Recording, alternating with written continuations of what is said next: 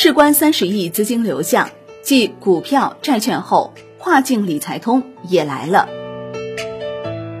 跨境理财通迎来重大进展。周一盘后，央行网站消息显示，为促进粤港澳大湾区居民个人跨境投资便利化，中国人民银行、香港金融管理局、澳门金融管理局决定在粤港澳大湾区开展跨境理财通业务试点。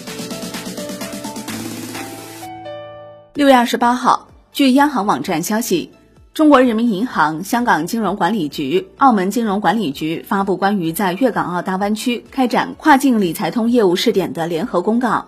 内地基础设施机构应当按照稳妥有序、风险可控的原则，积极推进跨境理财通的各项准备工作，在完成相关规则和系统建设后，正式启动跨境理财通试点业务。我们为大家整理了相关要点：第一，产品范围。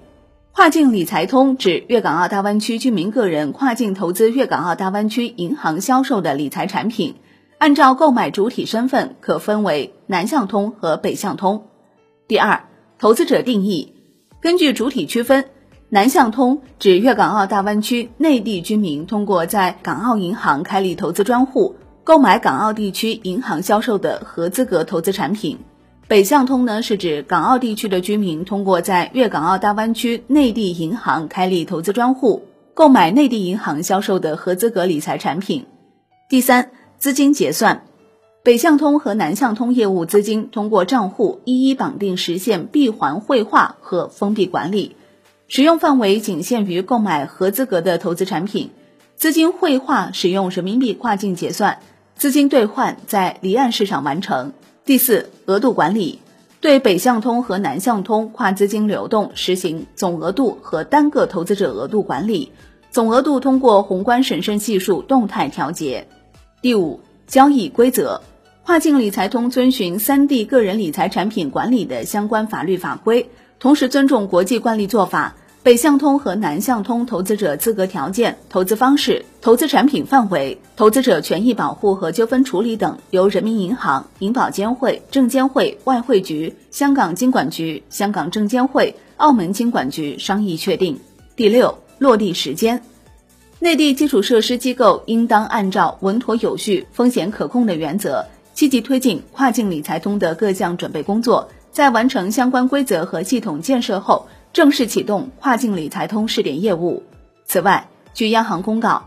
港澳与内地相关监管机构将各自采取所有必要措施，确保双方以保障投资者利益为目的，在跨境理财通下建立有效机制，按属地管理原则及时应对出现的违法违规行为。港澳与内地相关监管机构将签订监管合作备忘录，建立健全监管合作安排和联络协商机制。保护投资者利益和建立公平交易秩序。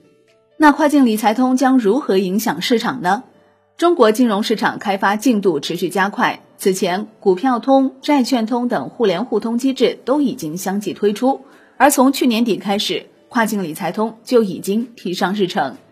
二十一世纪经济报道此前援引市场消息指出。理财通无论北上或南下，将各设有一千五百亿至两千亿元的整体额度。同时，内地居民要符合理财通资格，资产必须达五十万元或以上。据悉，内地投资者可以投资低风险的香港理财产品，而香港投资者则需要进行风险分析评估，可买卖与其风险承受能力等级匹配的产品。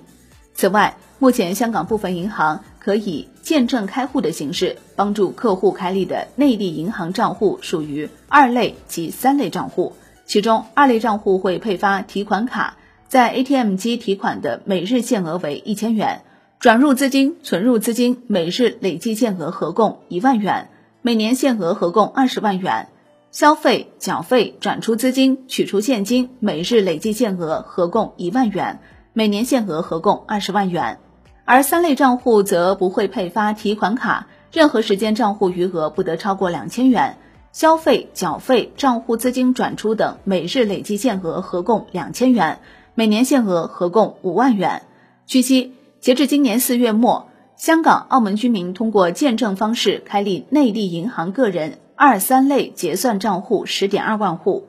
万德数据统计显示，截至二零一八年底。国内银行理财产品资金余额达三十二点一零亿元。值得注意的是，伴随着资管新规的推行，理财市场出现调整。万德数据显示，截至二零一九年六月底，非保本浮动收益类理财产品余额二十二点一八万亿元。华泰证券张继强此前研报分析，资管新规之后，银行理财正在经历大的变革，非保本理财规模增长停滞，同业理财持续收缩。国盛证券杨业伟研报梳理，截至二零一九年六月中旬，银保监会已先后批准十九家银行设立理财子公司，包括六家国有银行、六家股份行、六家城商行和一家农商行，其中十二家银行的理财子公司已开业运营。